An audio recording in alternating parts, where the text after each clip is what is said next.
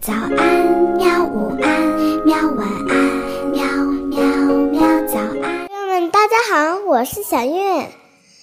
我今天要跟妈妈讲的故事叫做《失落的珍珠》。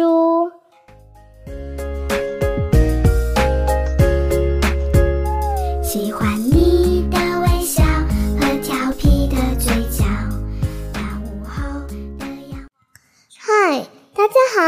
我叫玛莲娜，是珊瑚王国的美人鱼公主。我有一串心爱的珍珠项链。有一天，我不小心把项链弄断了，珍珠一颗颗的洒落了。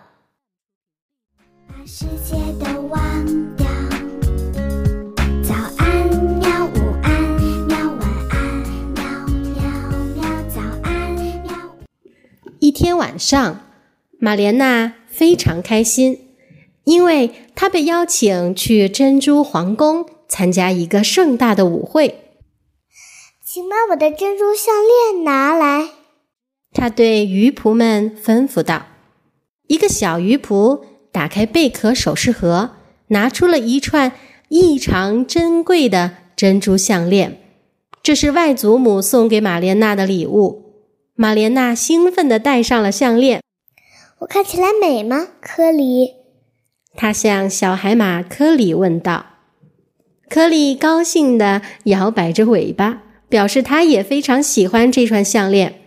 玛莲娜开心地笑了，她仔细地梳理着头发，不料梳子不小心勾着了项链绳扣，一下子把项链弄断了。珍珠一颗颗洒落到了珊瑚岩上，很快就被海水冲走，再也看不到了。哦不！玛莲娜伤心的对着朋友们哭了起来。今天晚上我该带什么呢？你们一定要帮我找回珍珠啊！哦不，海底太危险了。一只海鱼告诉他。你不能离开王宫花园，那样是很不安全的。可是玛莲娜发誓一定要找回珍珠，于是她找来了算命鱼，帮她出个主意：“去大海藻森林吧。”算命鱼说：“在那里你会见到聪明的水母美杜莎。拿出你的魔法海草，它会告诉你在哪里可以找到那些珍珠。”不过，呃，那里有很多大怪物，尤其是呃蛤蜊巨人，你可要多加小心。马莲娜还没走多远，就看到几只螃蟹在沙滩上兴奋地玩着投接球的游戏。他们玩的球可不一般呢。那是我的珍珠！马莲娜惊叫起来。小螃蟹们痛痛快快地把珍珠还给了马莲娜。不过，螃蟹们看上去有点难过，因为他们没有球玩了。于是，玛莲娜找来一个带刺的海胆送给他们，螃蟹们又开心地玩了起来。不一会儿，玛莲娜又遇见一条长相凶猛的珊瑚鳟鱼，两只清洁鱼正帮它清洗着身体。原来，他花了一颗珍珠的代价，让清洁鱼帮他清洁牙齿、修剪鱼鳍。玛莲娜用自己身上的一片魔法鱼鳞和清洁鱼换回了珍珠。要知道，一片魔法鱼鳞可以让拥有者实现一个愿望呢。我能让清洁鱼修剪一下脊背吗？科里问道。抱歉，科里。玛莲娜回答道。我们还有重要的事情要做呢。接着，玛莲娜又找到了其他四颗珍珠，其中一颗珍珠刚好嵌进了绿毛龟的壳里，第二颗珍珠则被一只海豹捡到了，它正用鼻子顶着这颗珍珠玩平衡游戏呢。第三颗珍珠被银环蛇接住了，它把珍珠。紧紧地卷在了身体的中央。海盗们捡到了第四颗珍珠，藏在了他们的珠宝箱里。玛莲娜为了换回这四颗珍珠，又送出去了四片魔法鱼鳞。然后，玛莲娜和科里向章鱼打听去水母美杜莎洞穴的路，可是章鱼的触角同时指向了八个不同的方向，这样可帮不上忙啊！海马科里生气地嘟囔着。玛莲娜和科里只好继续朝前游去。海水越来越绿了，也越来越暗了，并且开始翻滚起来。玛莲娜心想，他们可能迷路了。这时，玛莲娜和科里来到了一片幽暗的海藻丛中，细长的海草缠住了玛莲娜的胳膊，并且。开始用力拉扯着他的头发。突然，海水卷起了漩涡，玛莲娜和科里被卷入了美杜莎隐蔽的洞穴中。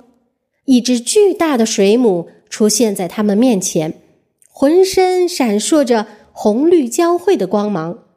这就是水母美杜莎。玛莲娜马上拿出她的魔法海草，对着美杜莎挥舞起来。美杜莎看到海草，很快就变得友好起来。啊，你的珍珠被邪恶的蛤蜊巨人吞到肚子里了，它就住在大海的海底。美杜莎对玛莲娜说。听到这里，玛莲娜感到十分害怕。不过，玛莲娜和海马科里还是决定游到海底去找回珍珠。他们越往下游。海水变得越暗，可是他们还是勇敢的坚持往下游啊游啊，一直游到了海底的最深处。这时，一只友好的灯笼鱼带着他们找到了蛤蜊巨人，他在海底睡得正香呢。你是谁？为什么要打扰我睡觉？蛤蜊巨人。睁开一只眼睛，怒气冲冲地质问道：“我是来拿回我的珍珠的。”玛莲娜勇敢地回应道：“那不是你的珍珠。”蛤蜊巨人恼怒地说：“现在它已经是我的了，谁也别想从我这里把它抢走。”玛莲娜对他挥舞着魔法海草，可是贪心的蛤蜊巨人丝毫不为所动。他还妄想一口吃掉玛莲娜，嘿嘿，你永远都拿不到珍珠了。他嘲笑道：“我会一口把你吞掉的。”玛莲娜想要马上游开，可是无情的海水又把她拖回到蛤蜊巨人的身边。蛤蜊巨人张开了他的大嘴巴，玛莲娜害怕极了。正在这时，他看到身边有一根粗壮的珊瑚。玛莲娜立刻抓起珊瑚，使劲儿塞进了蛤蜊巨人的嘴里。珊瑚刚好卡在了里面，蛤蜊巨人合不上嘴巴了。勇敢的科里飞快地游进了蛤蜊巨人的嘴巴，取出了珍珠。愤怒的蛤蜊巨人前后摇晃着，终于弄断了珊瑚，可是已经太迟了。玛莲娜已经拿回了最后一颗珍贵的珍珠。在小海星的带领下，玛莲娜回到了明媚的珊瑚王国，所有的珍珠都找回来了，安全的放在了钱包里。玛莲娜回到皇宫后，她的朋友们赶紧帮她穿好珍珠项链，然后她戴上项链，游去参加了舞会。他向海洋王子讲述了自己的历险经历，海洋王子被他的故事深深的吸引住了。他们一起翩翩起舞，一直舞到黎明。玛莲娜成了珊瑚王国里最聪明的美人鱼，她再也没有摘下过那串珍贵的珍珠项链。